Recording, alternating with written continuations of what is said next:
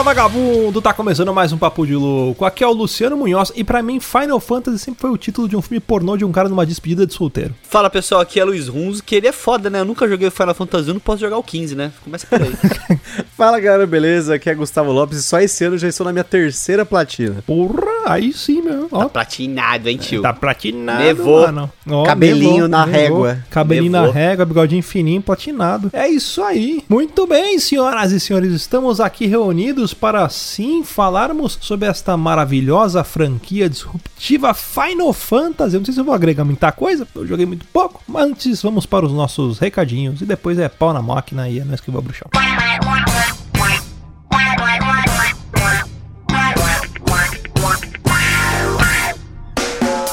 Antes de tudo, vou deixar aqui alguns recadinhos. Se você quiser apoiar este programa que tanto ama, você pode fazer isso de muitas formas. A primeira é avaliando o programa na iTunes e no Spotify. Sim, agora você também pode avaliar lá pelo Spotify. Então corre lá, deixa suas 5 estrelinhas, porque a sua avaliação é muito importante para deixar o podcast em evidência nas plataformas, fazendo com que os algoritmos nos indiquem para mais ouvintes e aumente a nossa audiência. Segundo, interaja com o programa, mande suas histórias, sugestões, elogios, críticas, propostas comerciais para contato E terceira, se você quiser nos apoiar financeiramente e fazer parte de uma casta seleta, o puro creme do milho verde, nosso grupo de madrinhos e padrinhas, onde você terá acesso ao nosso grupo secreto do WhatsApp, acompanhar as gravações ao vivo pelo Discord e muito mais, basta nos apoiar pelo padrim.com.br barra papo de louco, picpay.me barra papo de louco e agora também temos o nosso Pix usando a nossa chave do contato arroba papodelouco.com, mandando qualquer valor a partir de 10 reais, você também fará parte do nosso grupo de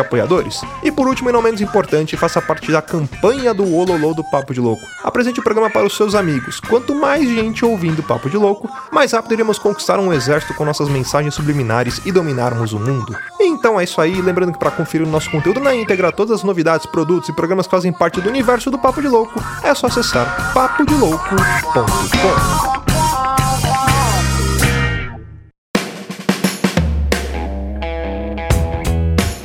Você sabe que Final Fantasy pra mim, eu tenho poucas poucas lembranças assim, porque eu não era um garoto que tinha um PlayStation. Eu tinha um Sega Saturn. E no Sega Saturn eu não tenho certeza se tem Final Fantasy. Não tem. É, então, eu não jogava. Meus amigos jogavam. E aí eu ia na casa deles, eu sempre via, tipo, um jogo de RPG muito louco, que os caras davam porradas em turno, subiam uns monstros muito loucos, às vezes umas fadas, às vezes uns demônios, às vezes uns dragão. Eu falava, caralho, que jogo foda. E o mais legal, tipo, o gráfico era muito real. Isso eu estou falando de PlayStation 2 e PlayStation 1. Eu falava, caralho, que gráfico foda! E, e para mim, Final Fantasy é sinônimo disso. De ele tá sempre à frente do seu tempo quanto a tecnologia, quanto a gráfico. Até o próprio filme que saiu, que a gente vai falar sobre ele, é uma coisa que eu percebi que, que trouxe isso, né? Algum realismo do 3D, né? É, o legal de Final Fantasy, assim, né, é que é uma franquia que, assim, existem muitas franquias que são famosas e muito perenes. Perene é a palavra certa? São muito longínquas no Japão, né? Então, você tem, por exemplo, eu vou dar alguns exemplos, por exemplo, a série Yakuza, é uma série long- longuíssima no Japão, sabe? Tem cacetada de jogo de Yakuza. Total War, tem uma cacetada de jogo de Total War. Dragon Quest,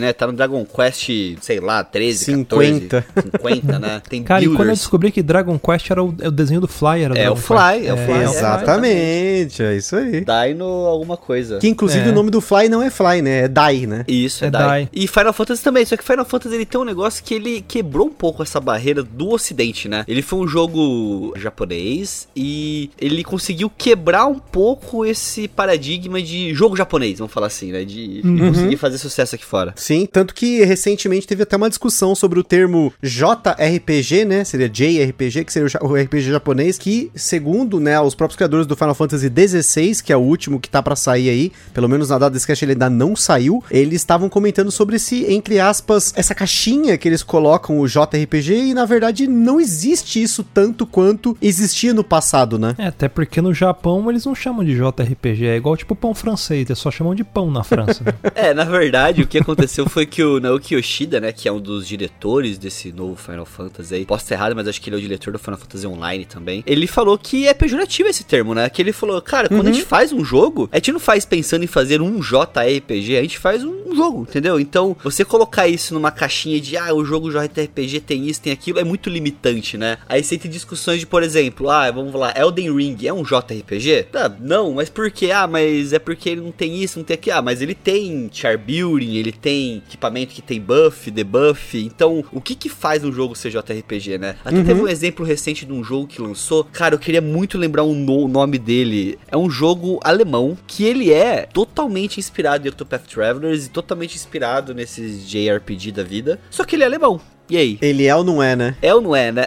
É ou não é, mas é, é, entra nessa caixinha de você limitar muito, né? Então você pega, por exemplo, Octopath Traveler, você pega Xenoblade Chronicles também, né? O que, que coloca um jogo nessa caixinha e o que não coloca? E eu acho que Uhum. o Final Fantasy é o melhor exemplo de um jogo que ele consegue ser além disso, né? Ele vira um gênero próprio, quase, né? O Final Fantasy é quase um gênero. E é até curioso que você comentou, porque assim, eu só fui ouvir a primeira vez o termo JRPG nos anos 2000 já. Porque eu, para mim, os JRPGs eram todos os RPGs que não foram lançados no ocidente, né? Não tinha um gênero específico, mas sim os jogos que não foram lançados, né? Porque assim, pra quem não conhece, o Final Fantasy é uma série de jogos antológicos, ou seja, eles normalmente eles não possuem uma cronologia entre eles, apesar de alguns temas em comum, né? E alguns clichês. Tipo Chaves, né? Tipo Isso. Chaves, tipo Chapolin, na verdade mais Chapolin do Mais que Chaves, né? Chapolin, é. que foi criado em 1987 pelo Hironobu Sakaguchi, que não é o Hironobu Kageyama. Uh, quase. Olha aí, quase, hein, quase. Na época ele queria, o, o Hironobu ele queria fazer um RPG de videogame, né? Fazia muito tempo que ele queria fazer isso, que não era um gênero tão proeminente na época, né? E a Square, que era a pessoa que, a, a empresa que empregava o Hironobu, não queria autorizar o projeto porque eles achavam que ia ter uma venda baixa, tinha uma projeção baixa de vendas, né? E isso só mudou na cabeça deles porque o concorrente da época, que era a Enix, lançou o Dragon Quest, que a gente acabou de citar, e essa porra bombou no Japão, né? Togashi que o diga, né? O... Togashi que o diga, Criador né? do Hunter x Hunter que o diga. Tanto que assim, o primeiro Final Fantasy ele foi desenvolvido por um time de sete pessoas. Além do Hironobu, tinha alguns nomes importantes no projeto, que a gente não vai citar aqui todos eles, mas dois deles eu queria destacar, porque a gente vai falar mais sobre eles mais pra frente, que é o Nobuo Ematsu, que é o compositor da trilha sonora, e o Yoshitaka Amano, que é o artista conceitual do jogo. Lembrando que nessa época ainda não era. Hoje a gente conhece a Square Enix, né? Então, é uma empresa que a gente conhece que ela virou é, representação muito grande desses tipos de RPG. Na época não existia a Square Enix ainda, né? Aí tinha, acho que a Squaresoft. Era a Squaresoft e a Enix, que era uma empresa individual, E né? o Final Fantasy ele era da Squaresoft, eu tô falando besteira. Tá corretíssimo, é isso mesmo. Tanto que o logo Squaresoft, ele mudou, se eu não me engano, em 2003, acho que a gente vai comentar isso mais pra frente, quando eles compraram a Enix aí, mas isso é uma história um pouco mais longa, porque nessa época que a gente tá falando aí de 87, existem algumas informações por aí que a Square estava perigando falir. E olha curioso como que a empresa acabou comprando a concorrente um pouco mais do que 15 anos depois, né? Isso. E uma coisa da história também, só rapidinho desse,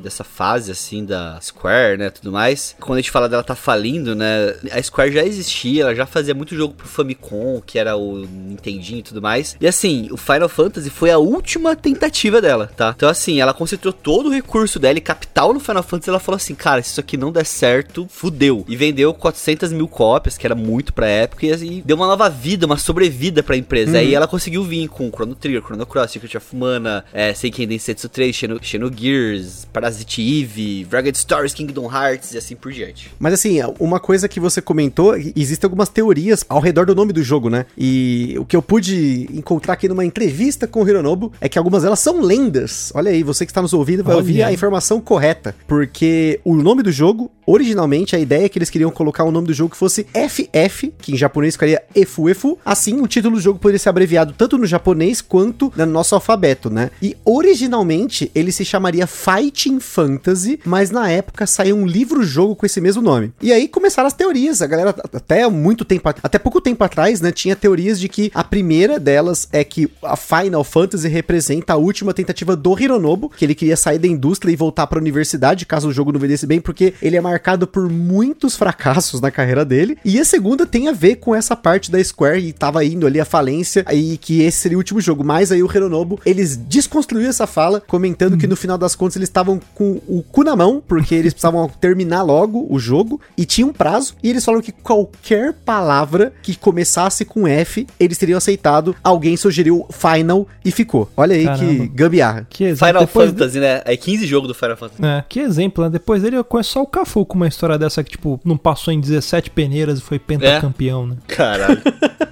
Vai virar coach, né? Vai fazer É. TED Talks agora. Imagina o Hironobu subindo com uma camiseta, tipo, eu te amo Jardim Irene, sabe? E gritando eu te amo Regina também. Te amo Regina. É. Te amo Regina. 100% Jardim Irene, ele gritando, né? Regina Kun. É, Regina Kun. Mas ó, só uma parada também que é recente essa polêmica, né? A gente sempre conheceu, pelo menos eu, FF como Final Fantasy, né? Ou Sim, Fast sim. Forward. Então, agora pros jovens não. Você sabia que os jovens não reconhecem FF como Final Fantasy? Não? Se você pegar pro jovem e falar assim, o que, que é FF? Ele vai falar, Free Fire. Ah, é verdade. Ai, que lixo. Aff. É. É. Então o que aconteceu? Está tendo um movimento dos jogadores de Final Fantasy que eles, como agora o jogo FIFA não existe mais, né? Não tem mais FIFA, vai ser EA Sports Football, né? Ah, não vai ter mais a licença do FIFA. Eles querem adotar o nome FIFA pro Final Fantasy. Isso vai dar muito vai certo. tomar no cu, que quem tem que adotar o nome lixo é os caras do Free Fire, essa bosta desse jogo É. aí, vai tomar no cu. Já que É, chama Frifra. É Frifas. Ah, Mas pega que quem isso. tem, mais, quem tem mais usuário online hoje em dia, o Free Fire domina.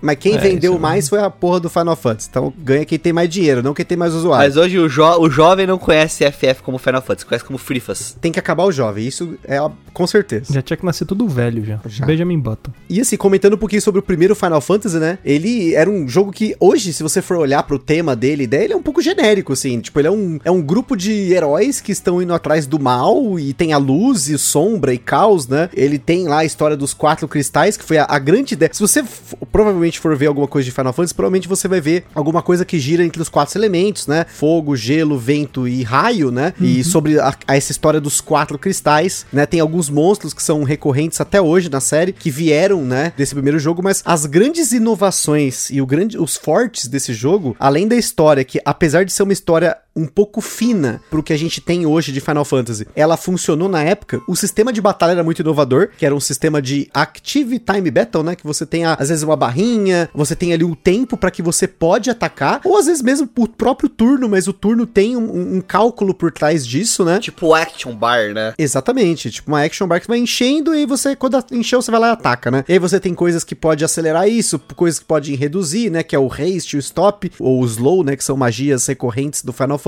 Mas acho que a, a grande sacada aqui também foi que eles conseguiram, com a limitação que eles tinham na época, porque a gente tá falando de um jogo de NES, né? O Nintendinho, o Famicom aí, né? Que o, Luiz comentou, né? E, e eles tinham uma limitação de áudio, eles tinham uma limitação gráfica, eles tinham uma limitação de espaço, e eles conseguiram criar um jogo que é longo, se você for ver pros moldes da época. A última vez que eu joguei o Final Fantasy 1, eu acho que eu levei mais ou menos em torno de umas 12 horas pra terminar ele. O que era um tempo muito longo. Tipo, quem aí já jogou? Luciano, Luiz deve ter jogado jogos de NES, de Super Nintendo. Sim. A maioria dos jogos você fecha em 3, 4 horas, né? É. É, assim, quando você é criança você não fecha nenhum, né? Porque você nunca sabe zerar o jogo. É, ou quando desliga o videogame na locadora, né? Que você só colocava 50 centavos e jogava meia hora. Também, também. E também. ainda assim tinha jogo que você zerava em meia hora. É. Mas é- é essa parada do jogo ele ser mais longo, né? é Até uma coisa. Não vou falar impressionante necessariamente. Mas é uma coisa bem fora do, do típico, né? Porque por ser a última investida, vamos falar assim, na época da, da empresa, né? Era uma coisa meio ousada, risco, né? Você era um colocar. risco, risco você fazer um jogo tão longo, assim, um investimento tão grande nisso. Com certeza. E assim, com o sucesso do primeiro Final Fantasy, né? Que ele foi lançado em 1987. Eu não estava nascido, o Luiz também não. Acho que o Luciano já, tá, já tava nascido, Luciano? Acho que não, Não, né? eu sou de 87. 88. Aí, ó. No seu ano de nascimento, saiu o segundo jogo da série no Japão, que é o Final Fantasy 2. E em seguida, em 90, saiu o Final Fantasy 3, que inclusive só foi lançado, esse,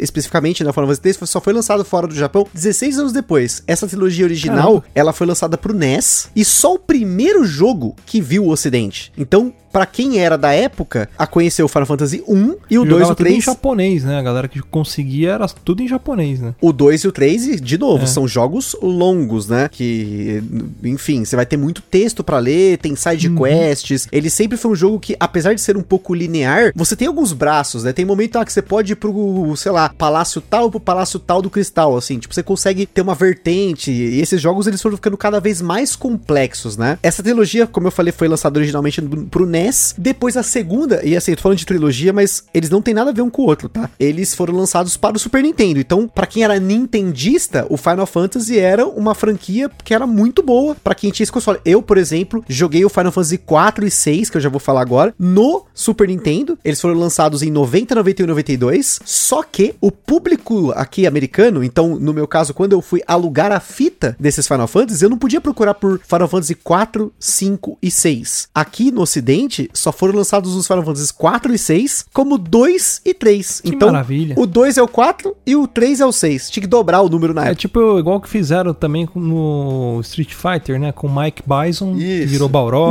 Nossa. E eu demorei muito pra saber que eu tinha jogado o 6. Que eu joguei o 6, mas falei, mas porra, eu joguei o 3. Como é que eu joguei o 6? Não, o 6 nunca joguei. O 3 é igual ao 6. Eu, tipo, foi, foi uma luta pra saber disso, sabia? E assim, o bom de eles serem jogos que não tem cronologia, você pode jogar qualquer um. Tanto que o meu primeiro Final Fantasy foi o 4, depois eu joguei o 6, e aí depois joguei outros. Pra depois eu começar a jogar e eu voltar no tempo, e aí com emulação e tudo mais, eu consegui jogar todos. Até o Final Fantasy XV, com exceção de alguns aí que a gente vai comentar, mas é interessante porque, por exemplo, se você quiser conhecer hoje qualquer jogo da série, além de você ter fácil acesso e eles estarem localizados, né, para o idioma inglês e até português, em alguns casos, você tem como jogar todos os jogos da série, não mais essa história de que só os jogos que a Nintendo of America queria trazer, você conseguia jogar, né? Caramba, eu joguei só o remake do. Foi o 7 que são remake, foi, né? Foi. Precisamos falar sobre esse remake.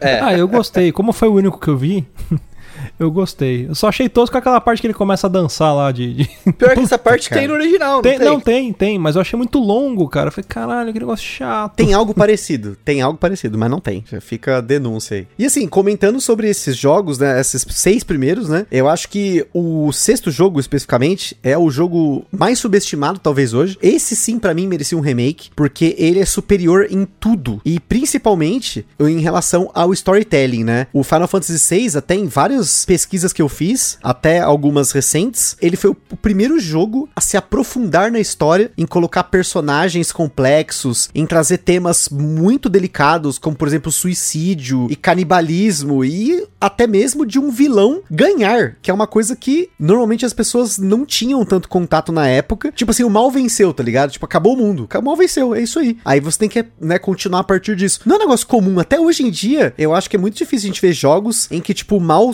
prospera e, tipo, o restante do jogo você meio que tá, tipo, só tentando catar cavaco, tá ligado? É, o, o 6, ele é muito mais profundo do que você imagina, né? Ele tem um gráfico ainda muito mais próximo do que a gente tem nos jogos do Nintendo, Super Nintendo, mas a narrativa dele, ele é muito profunda e quando você é criança você não percebe, né? Só depois de adulto que você vai jogar que você vê o Kev ficar lá e fala, filha da puta, esse cara é um desgraçado. Quem lia texto, né? Vocês liam É, texto quando Eu não, sei, jogavam? não, não lia, não lia, juro pra você. Eu não leio até hoje, vou ler na, naquela.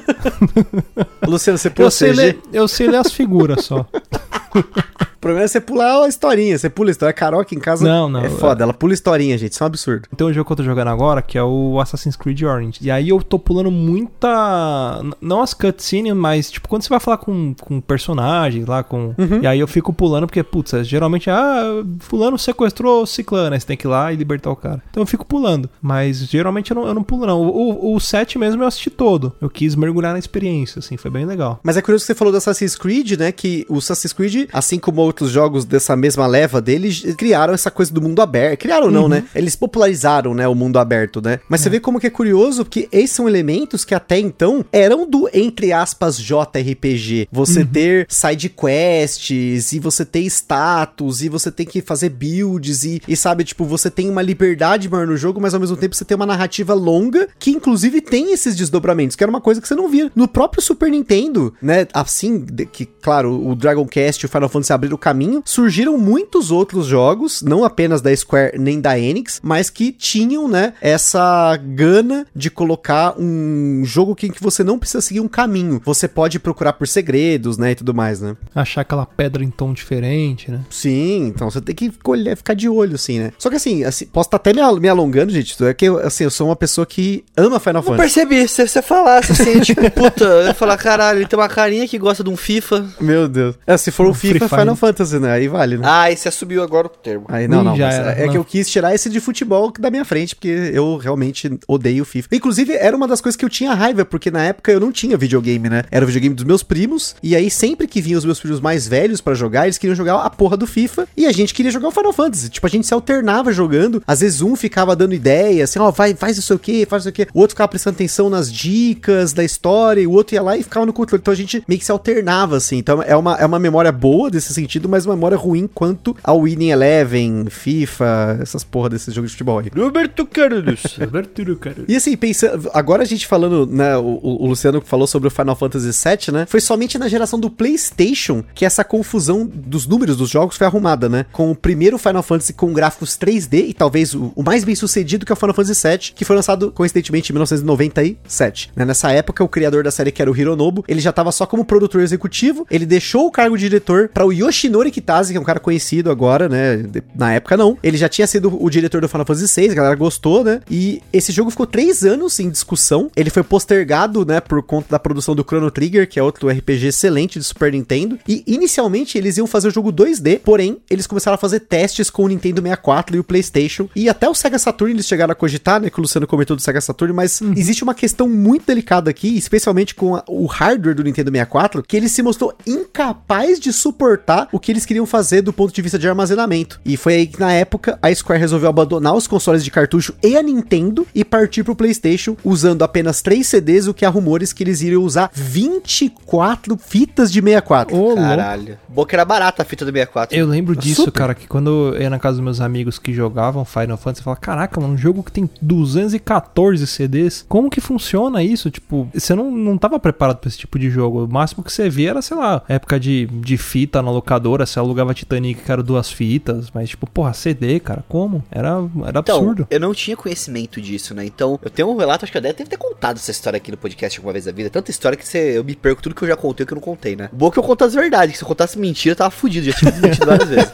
Mas é assim, eu tava na praia, é, eu acho que era Praia Grande, Santos, não sei. E a gente foi num shopping, e no shopping eles deixaram passando, tipo, sabe aquelas galerias dentro de shopping que tem assim de. Mentira, era no mercado e tinha uma galeria na frente do mercado e tinha uma loja de videogames nessa galeria. E o cara deixou uma televisão grandona e ficava passando a abertura do Final Fantasy VII em loop nessa TV. Minha mãe foi fazer compra e eu falei, mãe, posso ficar aqui? Ela falou, pode, depois eu te busco aqui e tal. Tipo, eu não era tão bebezinho assim, tipo, a gente vai ter uns 8, 9 anos, vai. E cara, eu fiquei assistindo aquela abertura do Final Fantasy em loop, assim, o tempo da compra da minha mãe. Tipo, eu devo ter visto umas 15 vezes a abertura, sabe? que ela era bem longa, mas ela era bem completa, mostrava toda a explosão, a Shinra, mostrava a Aerith também ali, com a florzinha. É- Era bem completa, era, uma- uma- uma- era literalmente um trailer ali, né? Era uma A- cinemática, né? uma cinemática, né? E era uma, era uma junção de várias cinemáticas do jogo, né? Era uma Exato. mini, um mini compilado ali de cinemáticas. Mostrava o Sephiroth e tudo mais. E, cara, eu fiquei fascinado. Eu falei, mãe, eu quero esse jogo. Aí ela falou, ah, vamos ver aqui quanto que é, né? E aí entrou na loja e tipo, ah, beleza, como é que você tá tal. É, qual que é aquele jogo? Ah, é o Final Fantasy VII. Ai, ela me falou, ah, mas você já jogou o 1, o, o 1 ao 6? Eu falei, não. Ela falou, ah, você não vai entender a história. Eu falei, não, Olha aí. eu quero. Ela falou, não, então tá bom. Ah, eu vou levar. Eu, cara, é, 40 reais. Ela falou, como assim? Aí ele falou, é porque são três CDs. Não, tá muito caro tal, e não comprou. Mas eu fiquei com uma cara de cu o resto da viagem. uma cara de cu. Que no último dia minha mãe, tipo, como eu me comportei, entre aspas, assim, ela falou, ah, eu vou lá e vou comprar o jogo pra você, você queria muito, né? Ela foi lá, comprou, levei o jogo pra casa. E assim, eu falei, três, eu falei, caralho, é três jogos, mano, que foda. Eu coloquei o jogo 1, joguei um pouquinho e falei, deixa eu jogar o jogo 2 agora. Eu não entendia nada, né? Então eu coloquei o CD2. Não funciona essa porra, cara. Veio quebrado essa merda agora pra trocar. Improvisar minha mãe que veio quebrado. Ih, tinha que um jogo trocar. não Nossa. funciona. Aí depois me explicaram, não, essa porra você tem que trocar o CD. Falei, caralho, que foda, velho, que foda. Era, pra mim era revolucionário, era o futuro chegou, entendeu? Não, e, e pra própria Square foi o futuro chegou, né? Porque na época o Final Fantasy VII ele foi selecionado por diversos veículos de mídia especializado como a EGM, quem lembra da EGN, né? Electronic Game Monthly, uma das revistas mais conceituadas do mundo. Ele foi colocado como o melhor jogo de todos os tempos. E aí com esse jogo, né? E também como o jogo de maior impacto, né? Ele mudou esse paradigma do jogo 2D pra um 3D mais cinemático, né? Com esse uso de cutscenes, né? Que você tem no jogo um misto de CG, né, computação gráfica, você tem gráficos pré-renderizados, né, que você coloca, são gráficos que já são imputados na tela, eles não se mexem, às vezes é alguma ilustração, alguma coisa assim, mas que eles ficam parados e foi o primeiro jogo. Inclusive, olha só, essa é uma curiosidade, hein? O Final Fantasy VII foi o primeiro jogo AAA. A galera hoje Olha. fala desse triplo AAA, né, que são os jogos caríssimos, né, os jo as superproduções, né? O Final Fantasy VII foi o primeiro jogo AAA. Pra época, ele foi o jogo mais caro de ser produzido e ele teve um dos maiores gastos de propaganda da história. Algo que na época, quem fazia propaganda pra jogo de videogame, assim, a esse nível, como foi o Final Fantasy, né? E além disso, ele acabou acontecendo, né? E depois de alguns anos, foi criado um universo ao redor dele, né? Ele tem um, um universo expandido, que é algo que até então, né? Como o próprio Luiz comentou, ah, você já jogou do 1 ao 6? Não, você nunca precisou jogar do 1 ao 6 pra poder jogar o 7, mas agora sim, você tem vários jogos do Final Fantasy VII que você precisa jogar se você quiser ter a experiência completa, né? que continuam sendo lançados. Então, por exemplo, você, Luciano, né, que jogou o Final Fantasy VII, o remake, né, que lançou recentemente, lançou agora o Crisis Core, que é o remake de uma dessas expansões do Final Fantasy VII. O remake do é- remake do. Que é um prólogo, né? Ele é um prólogo, mas É é um um, remake de um jogo que foi feito pro PSP. PSP. Aí você tem o Digit of Cerberus, você tem. Porra, é uma caceta. Tem filme, Advent Child. Cara, assim, o universo Final Fantasy VII, eu acho que foi a primeiro, mom- primeira vez, eu acho que eu vi nos videogames, que pegaram uma obra e expandiram ao máximo ali tudo aquilo que tinha sobre ela nesse nível, né? Porque o conteúdo que tem de Final Fantasy é, foi muito, muito aproveitado, muito explorado. E isso até virou meio que uma, um modus operandi de alguns jogos pra frente depois da Uhum. Square. Pro bem e pro mal, né? Pro uma, bem uma e pro mal. pergunta, no- nos outros Final Fantasy eles já tinham roubado a espada dos Abus ou foi só no 7 mesmo que. Ah, não, foi só no 7 mesmo. Não foi o Zabuza que roubou a espada do, do É, Cloud? é. Fica a dica É, aí. ou, ou do. Não, do Guts também. É, né? na verdade, é, então, a história real mesmo é que a espada do Cloud do Final Fantasy, que é a Buster Sword, que é a espada gigante, ela foi inspirada na espada do Gets, do meu saudoso Berserk, né? Abraço pro Kentaro Miura, onde é que é que ele esteja. Espero que termine essa No porra. céu, tá no céu. Tá no céu, porque o cara, pra fazer uma série maravilhosa como Berserk, tem que estar, tá, né? E assim, o Final Fantasy VII originalmente foi, foi, acho que a minha primeira experiência épica, né, com Final Fantasy. Foi muito marcante, assim, muito emocionante pra mim, porque a gente jogou em família, assim, e, tipo, tem, tinha toda a emoção de saber que você tá chegando no final do segundo CD, do terceiro CD, e foi, foi uma- a primeira vez que um Final Fantasy aplicou um tema musical cantado, e foi um choque pra mim, porque na época não tinha internet. É o que é o One Winged Angel? O One Engage Angel. Você imagina uma- um, um moleque, adolescente, que já gosta pra caralho de RPG, de jogos, de videogame, ter o impacto disso, assim. Pra mim foi, um- foi uma experiência muito catártica, porque, tipo, nesse dia especificamente, quando eu terminei o Final Fantasy VII, eu tava sozinho, porque a gente não conseguiu terminar no videogame, e aí eu acabei, algum tempo depois, sozinho, no emulador, conseguindo jogar ele, né? Isso acho que em 2002, 2003, eu não lembro exatamente a época que foi isso. Foi uma experiência, assim, quando começou a tocar, eu não sabia que isso existia. Hoje em dia, você põe no YouTube pra ver. Eu tava vendo esse que o Luiz falou do Crisis Core, tava no YouTube. E, então, assim, sem dúvida, eu acho que não só ele, é um, um- um jogo que teve um impacto muito grande na indústria, mas também um jogo que, pra mim, teve um impacto muito pessoal, assim, né? É, uma coisa do- da- das músicas do Final Fantasy VII e tudo mais, e da composição dele, né? É que essa possibilidade que o CD trazia, né? De ter. Era Demais. algo que eles já queriam faz tempo, né? Então, nos outros jogos, eles faziam composições que elas eram muito inspiradas em coisas orquestradas, né? Mas pela primeira vez eles poderiam usar instrumentos mesmo nessa composição, né? Então, o Nobu, ele pirou, né? basicamente, no Boematsu. E ele, pô, falou, cara, eu vou fazer um negócio aqui, é épico, é. E, e- e isso virou uma marca muito grande de Final Fantasy, né? As batalhas serem épicas e serem acompanhadas de uma tensão musical foda também e tudo isso. E uma coisa também que eu falo que é bem marcante do Final Fantasy VII, né? Mesmo sendo um jogo feio em partes na época, porque. Não, na a- época ele era a última inovação, né? Era um absurdo, na Isso, verdade, Era um né? absurdo, mas assim, você pegar a modelagem dos personagens, ela é feia, né? É igual o Zelda. Nossa, o Zelda É, era horroroso uhum. também. E- mas assim, ela é feia porque ela era pioneira, né? É que nem Uhum. você reclamar de uma coisa que foi feita pela primeira vez, ah, pô, isso aqui é uma bosta porque isso aqui é melhor, mas isso aqui vem depois, tipo, né? Então, Matrix 1. Matrix 1, É. você assistiu hoje, você vai achar ridículo, mas na época era, putz, era disruptivo. isso é que nem você, sei lá, achar Duna é, clichê, sendo que Uhum. Duna veio antes de tudo que veio que existe Star Wars. assim. né? Star Wars copiou do né? Isso. Mas assim, ele tinha um design meio diferentão e tudo mais, mas foi a primeira vez que os personagens eles tinham tanta personalidade no sentido de cutscene, sentido de detalhamento do, do da roupa, feição, que foi a partir desse jogo que começou a ter essa dedicação de pessoas em cosplay de personagem. Pode ver, até o 6 não existe cosplay Verdade, de personagem verdade. de Final Fantasy até o 6. Você pega do 7 pra frente, até hoje você vê gente de Aerith, você vê gente de Sephiroth, você vê gente de Cloud, de Tifa. Claudinho. Você vê pessoas fazendo cosplay de Final Fantasy até hoje, entendeu? De tão marcante que é. E também pelos personagens eles terem esse quê aí de personagem galanzão mesmo, sabe? Tipo, você pega o Sephiroth, ele é um vilão, mas ele é, tipo, é é uma definição daqueles Ele é personagens. fodão. Ele é tipo um elfo, né? um cabeludão charmoso, assim, É. sabe? Então, você tem esse conceito, né, dos personagens que entra muito nesse universo do cosplay também. Então, você tem muitos personagens sendo feito cosplay a partir do 7. Antes do 7, não existe cosplay. E assim, eu não tenho estatística, mas, eu, cara, eu falo pra você que provavelmente o 7 é o jogo que mais tem cosplay, sabe? Mesmo somar todos os outros que vieram depois, eu acho que o jogo que as pessoas mais investem nos personagens, de querer fazer cosplay, querer investir na entender os personagens, conhecer tudo mais, é o 7 até hoje, entendeu? Tanto que é o jogo que quando tem personagem S no Smash Bros, é o do 7, né?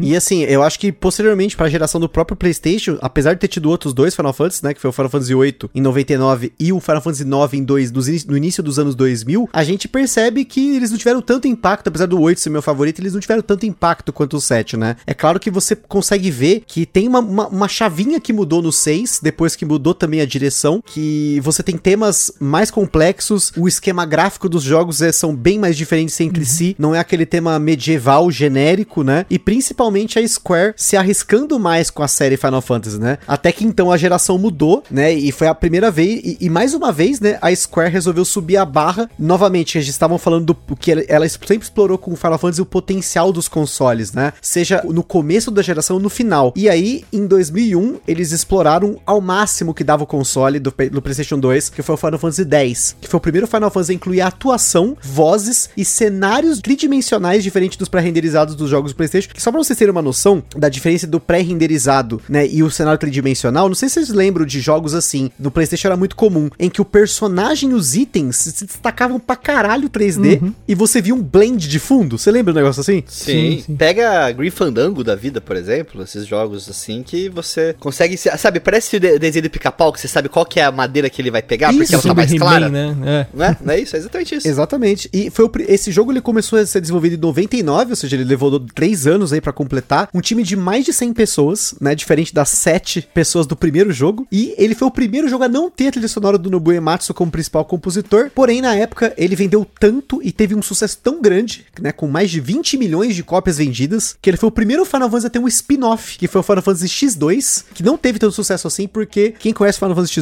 sabe que ele é, é o Final Fantasy Spice Girls. É Spice Girls pra caralho. A abertura do jogo é um clipe da Spice Girls, praticamente fantasiosa. Não, o jogo é um clipe enorme.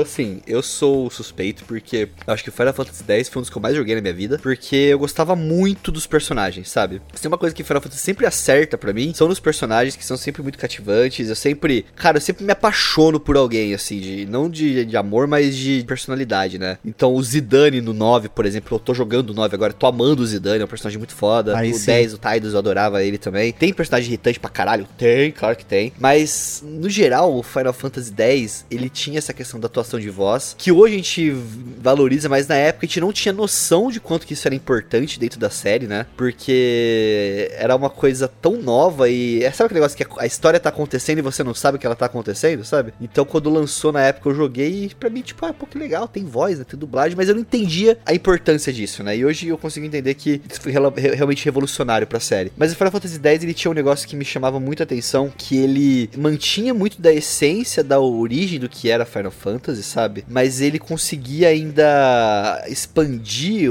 a experiência do jogo de uma forma muito natural e muito orgânica. Então, ele parecia pra mim literalmente uma evolução daquilo que eu tava acostumado, entendeu? Ele não parecia uma revolução, tipo, ah, eu estou. Que nem outros jogos que a gente vai ter que, tipo, ah, muda totalmente o conceito, tá? Não, ele simplesmente parecia, sabe, um respeito muito grande a que foi feito até hoje, evoluindo aquele conceito. Então, eu amava as batalhas, amava as magias, amava os summons, amava tudo isso. É, também summon, né? Importante falar que é uma coisa muito importante em Final Fantasy, né? Sim. é muito marcante a presença dos summons nos jogos, né? Então, a forma que os summons existem no 10, que é, vem pela Yuna, né? Ela que invoca tudo mais lá, até mesmo a questão da importância dela, né? Por ser essa pessoa que faz a passagem do mundo pro mundo espiritual, tararau. Isso me chamava muita atenção, sabe? Ele me dava um lore ali que ele ia, ele ia pingando aos poucos essa história para mim e ia me mantendo muito interessado. Eu sempre invocava um capiroto ali pra me ajudar. Capiroto.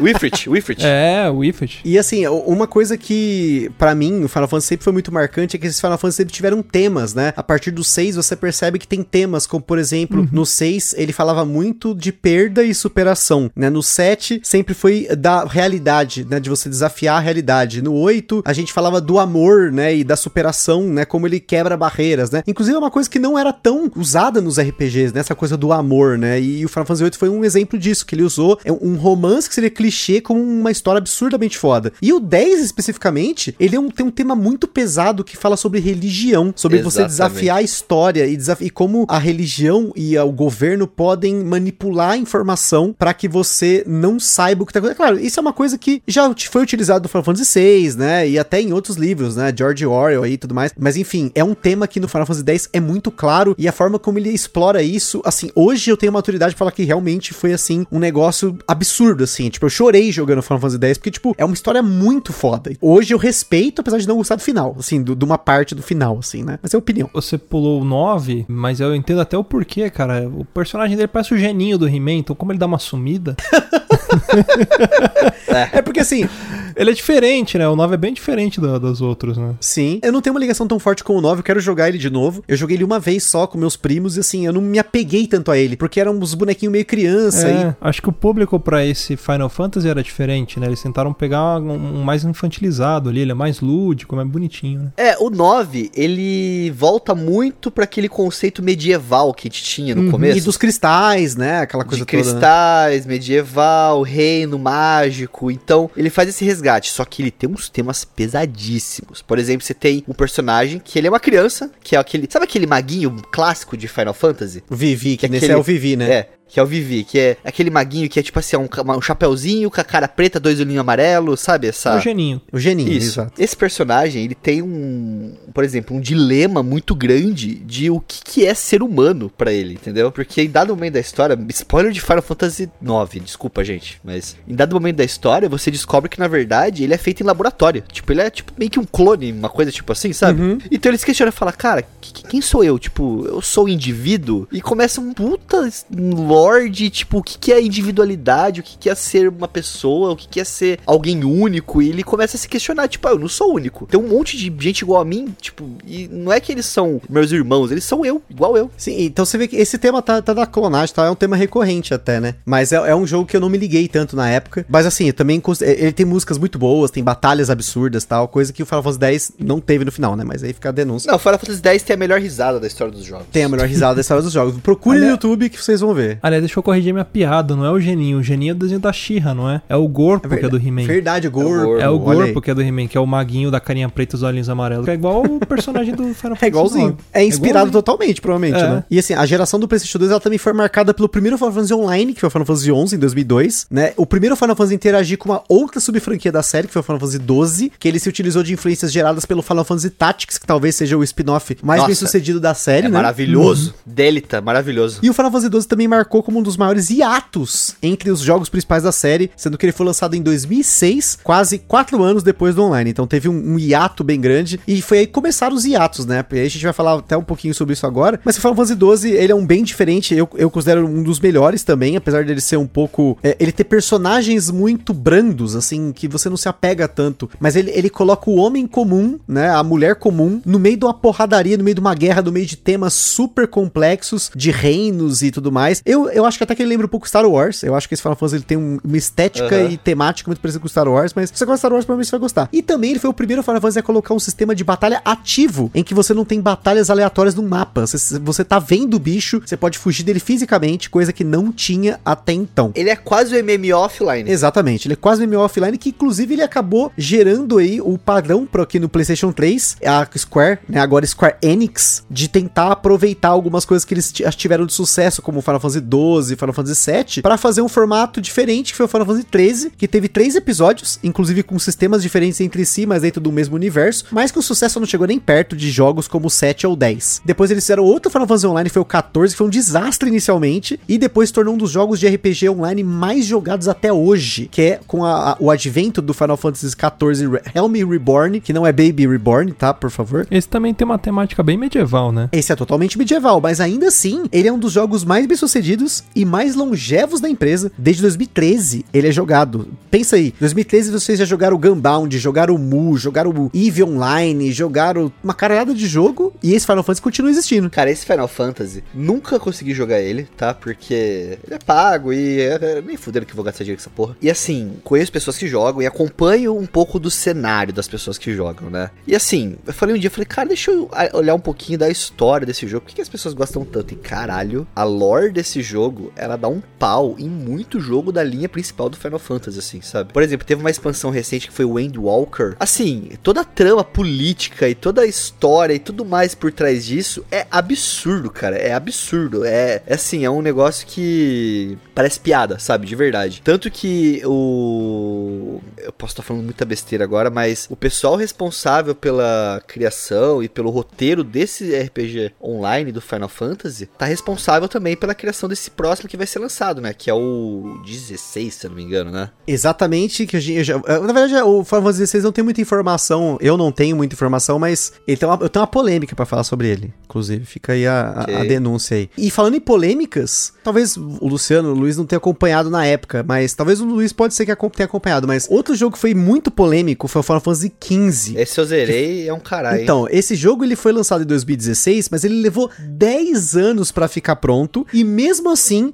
eu ainda acho que ele é um jogo incompleto. Ele seria lançado como um spin-off do Final Fantasy Foi criado, foi criado uma engine só para ele. Exatamente, uma engine só para ele, e ele ia se chamar Final Fantasy Versus 13. Ele foi totalmente uhum. reescrito, foi ambientado no universo, tipo, no mundo real, ele mudou tudo, e apesar de tudo, ele acabou se tornando um dos jogos mais vendidos da série, com mais de 7 milhões de cópias, várias DLCs, anime, filme, que foi mais uma tentativa da Square de transformar em um universo, né? Ela não gastar toda a sua ideia aí com um jogo só, né, ficar preso no jogo só, e ela inclui, ele ainda compartilha algumas coisas do Final Fantasy XIII, apesar de não ser mais 13, ser o 15, né? Cara, o 15, ele era uma, uma propaganda ambulante esse jogo, né? Porque era Cup Noodle pra dar o caralho toda tem, hora no jogo. Tem Cup Noodles no jogo, gente. Não aguentei tentava fazer missão de empurrar aquele caralho daquele carro mais. Cara, aquele carro todo acabava gasando aquela porra, não aguentava mais. Mas assim, era um jogo que foi muito duro jogar ele, foi muito difícil, porque repetitivo, cansativo, nada interessante, nada inventivo. A história principal dele era super rápida de jogar, né? Super rápida. A batalha dele era tipo esmachar botão, sabe? Você ficava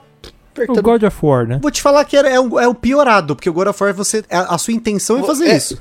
Né? E, você, e, e, no God of War você ainda tinha aquela questão, tipo assim, esse inimigo eu preciso usar esse tipo de arma e tal. Esse não, cara. Você pegava uma arma fodida, você só ficava apertando bolinha e foda-se, entendeu? Cara, eu terminei o Final Fantasy XV usando um botão. Eu, eu também. Eu peguei uma arma que chamava Ragnarok, ela, ela era boa de um botão do triângulo. Você pega, que você pega num túmulo, não é? Eu não lembro, eu, eu acho que eu peguei ela pela DLC, eu não sei, é porque eu peguei a versão Royal lá, e aí você usava o triângulo para pular numa parede, triângulo para cair no bicho. Pular na parede, pular no bicho, pular na parede, pular no bicho. Gente, eu fiquei 90 horas fazendo isso. Aí eu desisti. Quer dizer, eu terminei a história, eu fiz quase tudo que seria pra platina dele, apesar do brother meu que tava com o videogame emprestado, ele já tinha platinado, né? E, uhum. e assim, eu não gosto de action RPG assim 100%, tanto que eu tô com muito receio, que a gente tá aí quase 7 anos depois do Final Fantasy XV, à beira do lançamento do 16, que vai ser o primeiro jogo da série a sair de um sistema tradicional de RPG, que ao longo do tempo foi se desenvolvendo como um action RPG, um RPG de tempo, ou até mesmo um RPG sem batalhas randômicas, para um sistema mais próximo do God of War. E inclusive, nesse meio tempo, eles testaram isso já, algo parecido com isso, voltando pro Final Fantasy VII, que foi o Final Fantasy VII Remake, que para mim é, eu já vou comentar sobre isso, né? Mas que ao invés de vir com três CDs, como no original, ele vai ser lançado de forma episódica isso. e diferente de inúmeros ports e remakes dos Final Fantasy para inúmeras gerações, ele é um remake do zero, inclusive da história. E isso para mim foi um choque ruim, porque ele tem uma história alternativa, para não spoiler nada, e ele tem um sistema de batalha tático que eu não gostei. Assim, está sendo uma tortura para mim, porque na data desse cast eu estou tentando platiná-lo e você precisa jogar num nível de. coisa que não existia, nível de dificuldade de Final Fantasy. Eu tenho que jogar ele no hard e está sendo um suplício, porque, assim, não, não é um sistema que eu gostei. Eu acho que quando você se propõe a fazer um sistema de RPG, é um sistema de RPG. Quando você se propõe a fazer um sistema de ação, como o próprio God of War Ragnarok, que saiu mais recente, que eu achei maravilhoso, ele funciona. E esse Final Fantasy para mim ele não funcionou assim. Eu, obviamente, de novo, chorei, né, com as musiquinhas, né, algumas coisas que acontecem que são iguais do jogo original, mas assim, tal, é, isso é um negócio que eu queria ouvir do Luciano, né? Porque o Luciano teve a experiência do Final Fantasy VII Remake sem ter a experiência do original. Então ele, ele Uhum. conseguiu aproveitar desse jogo provavelmente melhor do que eu. É, eu achei muito estranho, tirando a parte do, do gráfico, depois eu fui procurar o original. E eu achava estranho o primeiro jogo, assim, a primeira versão, que eu fui olhar vídeo e tudo mais. Mas eu achei, assim, é que eu não sei muito o que tem de diferente ali, né? Mas achei bem legal a parte de batalha tudo mais. Cara, a partir de um momento, tudo.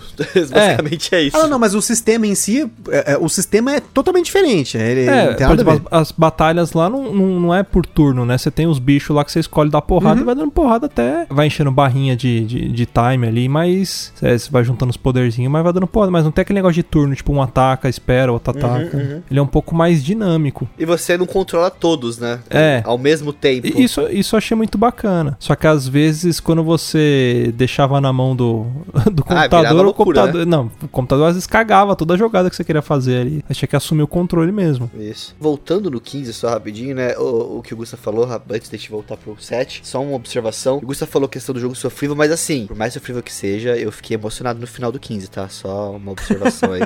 Assim, eu achei Que eu- ele interessante, vai. Ele é, ele Eu é achei bonito. interessante, Eu é. achava muito legal andar de carro, ouvir música Ele no tem um carro. plot twist ali do logo do jogo muito foda, tá? Muito foda. Que você descobre só depois que você zera e fala, caralho, era isso. É verdade, é verdade. Tem isso, sem spoilers. Mas o 7, sem spoiler também muito, né? É, ele vai ser lançado de forma episódio e tudo mais. E eu não sei o que esperar desse segundo jogo, sabia? Eu também não, porque o jogo, o Final Fantasy VII Remake, é mais ou menos, eu acho, as cinco primeiras horas do Final Fantasy VII original. Que é um Exatamente. jogo que tem 50 horas de duração, gente. Ele é bem curtinho, é verdade. Mas assim, ele é curtinho na história, mas ele, pra você ter uma noção, a gente tava falando, né? O original tinha três CDs. Cara, isso é o começo do primeiro CD. tipo, no original, no Luciano, original. ele abre um mundo aberto pra você explorar. Hum. Tipo mapinha, sabe mapinha que você Uhum. vai andando no mapinha e vai pra uma cidade pra outra? Você nem chega nisso nesse jogo, entendeu? É, ele assim, é meio o jogo, o Final Fantasy VII, ele só começa pra mim mesmo, o original, o antigo, quando você libera o mundo aberto. Uhum. E esse daí, ele cria toda uma expectativa pra não chegar muito nisso ainda, né, Gusta? Ele, Sim. Ele, ele se limita. Isso me decepcionou e os fanservices também, como colocar o One Engage Angel já no primeiro jogo, assim, tem umas coisas que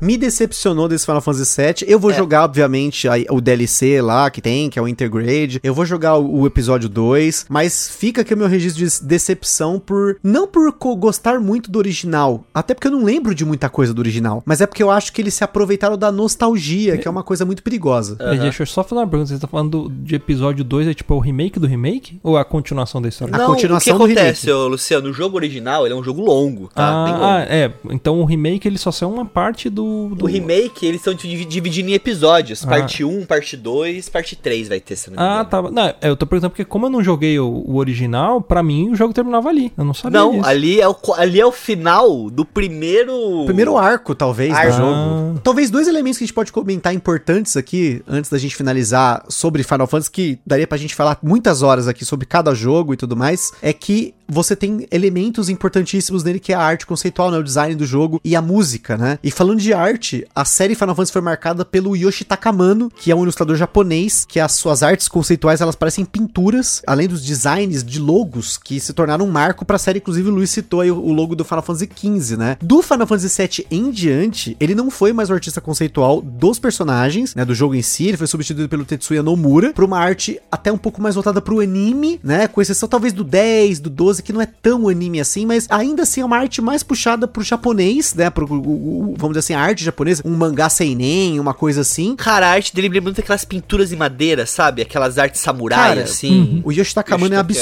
absurdo, absurdo. Eu tenho aqui uma HQ dele que chama Shinjuku, que fala de máfia e tal, é muito absurda. Os trabalhos dele são muito maravilhosos, mas eu imagino que ele se tornou um, um cara caríssimo de se contratar, porque, gente, vocês não têm noção do trabalho que esse cara tinha nos anos 90 pra fazer arte conceitual visual à mão. Não era computador, que nem hoje você pega uma Wacom e você desenha na hora, e você pinta e você corta tudo no- fácil, assim. Não tinha isso. Era no lápis, era na- no, no pincel mesmo. Eu não sei, cara, esse maluco é absurdo. Eu teria um quadro dele fácil aqui em casa, não fui autorizado. Fica essa denúncia aqui que eu tentei colocar, Colocar. um quadro do Yoshi Takamano e não me autorizaram. Compra uma NFT. A arte dele, ela lembra muito uma serigrafia, sabe? Um negócio arcaico, assim, mas moderno ao mesmo tempo. É muito bonito mesmo. E todos os log- logos de Final Fantasy têm uma explicação, têm um significado. Tem um easter egg, Usa- sempre tem. easter egg. Os primeiros nem tanto, né? Que os primeiros geralmente era mais tipo, ah, é uma Ifrit, é um negocinho. Era pra cumprir tabela. Isso, mas acho que dos 5 pra frente, 6 ali pra frente, ele já tem significados assim. E pro Luciano que é músico, a parte de composição das trilhas sonoras dos, pelo menos os primeiros 10 Final Fantasy, né, que foi marcada aí pelo Nobu Ematsu. Esse cara, gente, é um dos melhores músicos do mundo pra mim. O Nobu Ematsu, ele começou lá no NES com uma limitação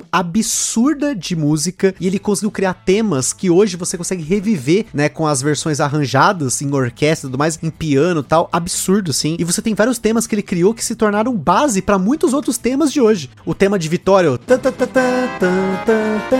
muita gente conhece isso sem saber que é do Final Fantasy, né? Tem o tema do Chocobo, tem a música de prelúdio que Aquele, tem um pianinho. O barulhinho de prim, prim, de você abrir menu. do menu. Puta, Caraca. cara. E assim, e tem alguns temas mais recorrentes, que, por exemplo, como a, a Battle at the Big Bridge, que é uma das músicas mais famosas do Japão, né? Né? Assim, o Nobu Ematsu, ele levou o patamar de trilha sonora de jogos, em especial RPGs, né? Que você tem temas diferentes de batalha, que mesmo pra época tinha uma série de limitações nos consoles, né? Ele tentou emular a voz humana num tema, que foi o Final Fantasy, Final Fantasy VI, a música Dancing Mad, que é uma das melhores obras da música e da história. Assim, é uma música extremamente complexa. Ela lembra uma peça de Mozart, assim, é uma coisa assim absurda que o cara compôs pra um jogo de Super Nintendo, gente. Isso é tipo, isso explode a minha cabeça porque eu acho isso muito absurdo. E o One Angel, né, que talvez seja a música mais famosa da série, foi a primeira vez que utilizaram voz real, né, num jogo dela, né? E aí posteriormente se tornaram um, pouco mais recorrentes os temas vocais, né, com vocalista, com banda, né? Como Fitos Lusek Vi, Vekos Vinosek e Eyes on Me no Final Fantasy VIII, né, que eles contrataram a Fei Wong no Final Fantasy VIII pra, pra cantar Eyes on Me, absurdo, vendeu o disco na época, os caralho. Suteki Dane e Otherworld no Final Fantasy X também, que foram,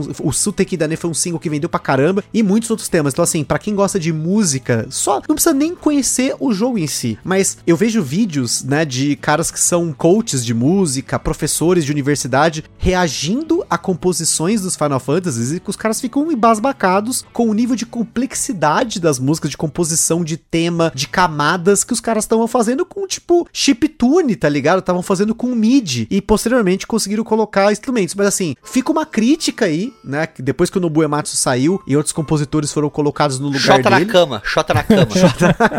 é verdade.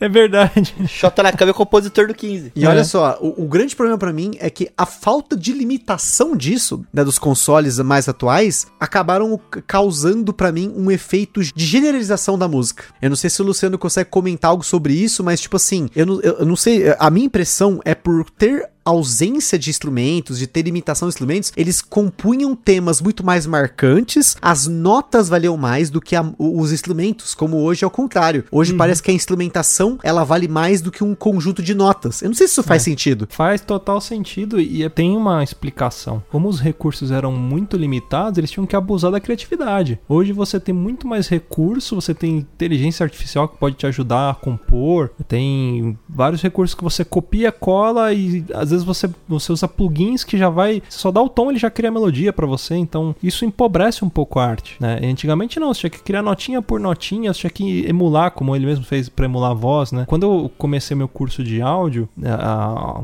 um bom tempo atrás, tinha uma galera que estava interessada em fazer áudios pra jogos, né? Sonoplastia pra jogos. Cara, e aí você aprende como que eram feitos os efeitos. Eram umas coisas absurdas, tipo coisa de pendurar a caixa e deixar rolando um som na caixa. Você se aproximar ou afastar o microfone com ela em movimento, você cria um flanger, sabe? Umas coisas meio malucas assim que o pessoal criava. Efeito que o cara colocava o ventilador na frente do, do falante enquanto saía um som pra captar aquilo com voz de robô. Então, existia muita criatividade antigamente, por isso que as coisas eram bem mais legais. As pessoas exer- testavam mais o cérebro, né? É, A orquestração excessiva hoje pra mim me incomoda. Eu, eu gosto de música orquestrada, mas eu Vira acho que tudo- Parece que tudo foi composto pelo Hans Zimmer, né? É, então, é. É. uma coisa muito genérica, assim, você não tem um tema pra você segurar e chamar de seu, né? Até o próprio God of War, Ragnarok que eu citei, e N outros jogos dessa geração atual, né, esses AAA e tal, pra mim, eles não tem nada que marcam. As músicas que vão acabar marcando são essas que tem voz, né, que os caras contratam Não, um God, músico, God of War é uma música que é aquela.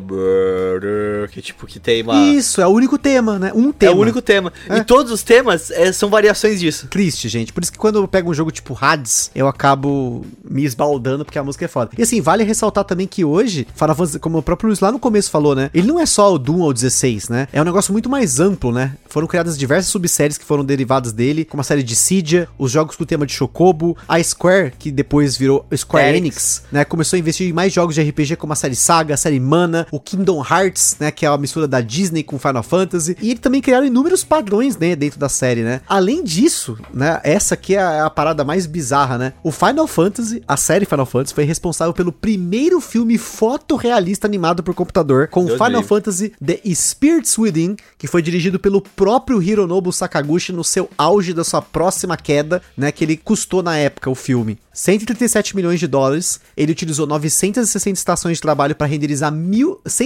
141.964 frames em um filme de 106 minutos. Foram mais de 200 pessoas trabalhando por 4 anos para ele ter quase metade do seu orçamento como bilheteria, que foi 85 milhões de dólares, né? assim, ele foi uma das maiores bombas da Square e teve uma série de mudanças internas, tanto que o próximo filme que saiu que o- também o Luiz comentou, que é o Final Fantasy VII Advent Children. Foi o, o filme que se passa dois anos depois dos eventos de Final Fantasy VII. Não foi dirigido pelo Hironobu, foi dirigido pelo Tetsuya Nomura. Teve um resultado oposto e na época ele recebeu prêmios e o seu lançamento original foi um dos filmes de animação mais vendidos no Japão e nos Estados Unidos em 2005, com mais de 4 milhões de cópias em DVD vendidas e Novamente, eu chorei vendo esse filme. Ele, ele foi, tipo. Ele é bom, ele é um bom. negócio assim, sabe? Quando você não tá esperando que isso vai acontecer, e aí acontece, você fala, caralho, é o Final Fantasy. E aí, tipo, sabe? Foi aquela coisa, teve fanservice? Teve, mas na época eu aceitava fanservice um pouco Era melhor. Hoje em dia não. Mas é, até falando da composição que você estava comentando, Gustavo, rapidamente de novo aqui. É, eu tenho uma esperança nesse Final Fantasy XVI que vai lançar aí, tá, cara? Que lança esse ano. Ele não tem de novo no Bu. O. No Buematsu, que nem você falou. Mas o compositor dele, cara, é o Masayoshi Soken. Não sei se você conhece ele. Quem? Mas ele. Masayoshi Soken. Quem? Quem? Masayoshi. Quem? Que é quem? Soquei, so, soca, soca, soca na pipoquinha. Mas o que acontece? Ele participou de Drakengard, viu, Gusta? Ele fez as trilhas de Ah, não, é Drakengard. com a puta que pariu. Não, mas ó, eu acho que esse cara não fez a trilha do primeiro, hein? O primeiro. Ele fez dois e três, eu acho. ah, então, tá vendo? Conheço, conheço. Mas o que acontece? Ele também tá envolvido em todas as trilhas desse Final Fantasy XIV. Como eu falei, bo- boa parte da equipe do 14 tá envolvida no 16, né? Então todas as expansões, o 14 e tudo mais, ele que fez. E assim, eu não acompanho o cenário, mas é elogiadíssima as trilhas do 14, tá? Tipo, tanto na- nas composições, tanto nas, nos crossovers. Por exemplo, tem crossover de Final Fantasy com Nier nesse, no, no 14, né? Então ele pega a trilha de Nier, mistura com a, com a trilha do, do Final Fantasy, faz um negócio e sim, todo mundo elogia muito e, pô, curioso estou pra ver o que, que ele vai trazer, né? Não só ele, quanto toda a equipe, porque Final Fantasy XVI tá pra chegar aí, tem tudo pra ser bom, pra muito ruim, sei lá, não sei, não sei É o que bom, esperar. bom pode ser, mas parece que é melhor, mas vai piorou, né? Então, o diretor dele vai ser o Kazutoyo Maehiro, que é o mesmo do 12, né? O mesmo diretor do 12. É, ele tem na equipe dele o pessoal do Tactics, ele tem o pessoal do Final Fantasy X, que é o Kazuya Takayashi. Uhum. Vai ser o primeiro Final Fantasy. artístico. Vai ser o primeiro Final Fantasy que usa uma- um palavrão. Olha isso, É. eu sei que não Ó. tem nada a ver, mas a palavra fuck será usada pela primeira vez num Final Fantasy. Então, olha aí a inovação, né? E ele traz um conceito muito parecido com os originais, né? De cristais. A história ela envolve um mundo mais medieval. Ela tem esse negócio de, de, de cristais mágicos. E os summons na história, eles são meio que. Existem guardiões de summons, né? Então você tem o personagem principal protagonista, ele é o guardião barra usuário do Ifrit. Aí você tem outro personagem que é o da Shiva. E eles são meio que ele, é, sei lá, meio que uma fusão ali. Ele vira a, a- o Summon uma coisa meio, meio, não sei explicar, tipo uma. É um avatar, é tipo o Jojo, né? Ele tem é, um avatar. tipo um Jojo da vida, exatamente. Então, cara, pode ser muito interessante, sabe? Pode ser muito, muito diferente ali. E por ele ter esse respeito ali a essa questão do da história do jogo, né, do que que era os originais e tudo mais, pode ser muito bom e como você falou que vai ter o funk, né, vai ser também o primeiro jogo que vai ter uma classificação indicativa maior de 16 anos, né? Exato, ele vai ser o primeiro Final Fantasy. Não vai ser o primeiro Final Fantasy com violência, que o primeiro Final Fantasy com violência mesmo é o Final Fantasy Origins Stranger in Paradise, que eu platinei recentemente. É um jogo interessante, mas. É um lançamento recente, né? Aquele que mistura um monte de Final Fantasy? É, é ele é, na verdade, é o Final Fantasy 1, antes do Final Fantasy 1, né? Em teoria. É uma, uma origem alternativa, mas ele se aproveita do sistema do Nioh, né? Um sistema mais tipo Souls-like, assim, né? Ele é um pouco diferente. Ele é mais complexo no, nas batalhas e tal. Mas aí que tá, a proposta dele era essa, eu achei interessante. Mas o Final Fantasy XVI, dos jogos principais da série, vai ser o primeiro Final Fantasy que vai ter um tema mais violento, segundo aí os releases que saíram. Assim, vou jogar? Provavelmente. Vou esperar aquela promoção marota, como eu sempre faço, Isso. né? Eu tô Sair a versão muito... definitiva. Eu tô com muito jogo para jogar também, né? Que, como eu comentei, eu tô nesse momento platinando o Final Fantasy VII Remake, depois eu tenho o Nier Automata e provavelmente eu vou jogar o Final Fantasy VII original que tem um, um, uma versão com os gráficos um pouquinho melhor, mas ainda cagado, eu ainda vou jogar, porque assim, se você não conhece Final Fantasy, esse é um convite para que você procure pelo menos um jogo. Eu acho que tem muitos jogos da série interessantes. O próprio Final Fantasy VII Remake é um ponto de entrada bacana aí, né? É um jogo que ele tem uma jogabilidade moderno, mais né? moderna, uhum. né? Mas sem dúvida aí estou com expectativas porque eu sempre tenho, por mais que o 13 tenha me decepcionado muito, né? A série do 13 lá, da, da Lightning lá, ele não me agradou. Eu ainda acho acho que tá, ainda existe possibilidade de nascer um Final Fantasy VIII de novo, ou mesmo, né, um Final Fantasy VII. Eu ainda espero, porque assim, fica aí, é mais um relato meu que hoje em dia tem tanto jogo, mas eu tenho impressão de que eles não têm mais esse nível épico que tinha quando lançavam um Final Fantasy. Ou talvez os Final Fantasy perderam o brilho para outras coisas como The Witcher, como Last of Us, como o próprio God of War. Talvez acabou-se a era de ouro do Final Fantasy, né? É, mas assim, eu tô tendo a sensação, Gusto, tá vendo essa, o lançamento recente desse daí, que talvez a expectativa voltou, entendeu? Pelo, por tudo que eles fizeram, por ter esperado, né, num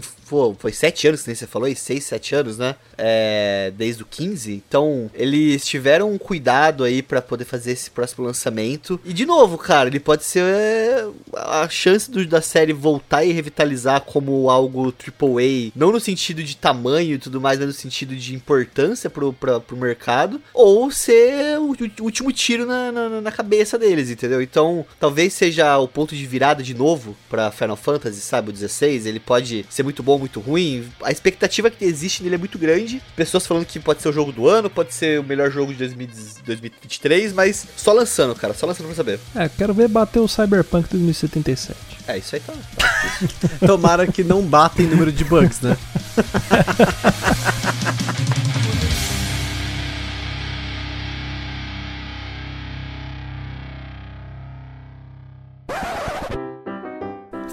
Nossa, eu tô. eu chupei sorvete e eu tô parecendo o Temer aqui. É, a Fernanda deu risada aí atrás também? É. Ela, até ela riu. Você me deu sorvete, você me boicotou, Fê. Fábio, pelo amor de Deus, isso ficou muito bom, cara. Não, fala, eu vagabundo, corto. tudo bem? Eu mando a partir do Fala, do fala Vagabundo. Não, não manda. Ah, manda esse mano. Fala Vagabundinho também. Eu vou deixar. Ah, que fofo. Vamos lá. Deixa eu tentar de novo. Ai, como eu adoro isso. Quer ouvir mais? Acesse papodelouco.com ou assine o nosso podcast.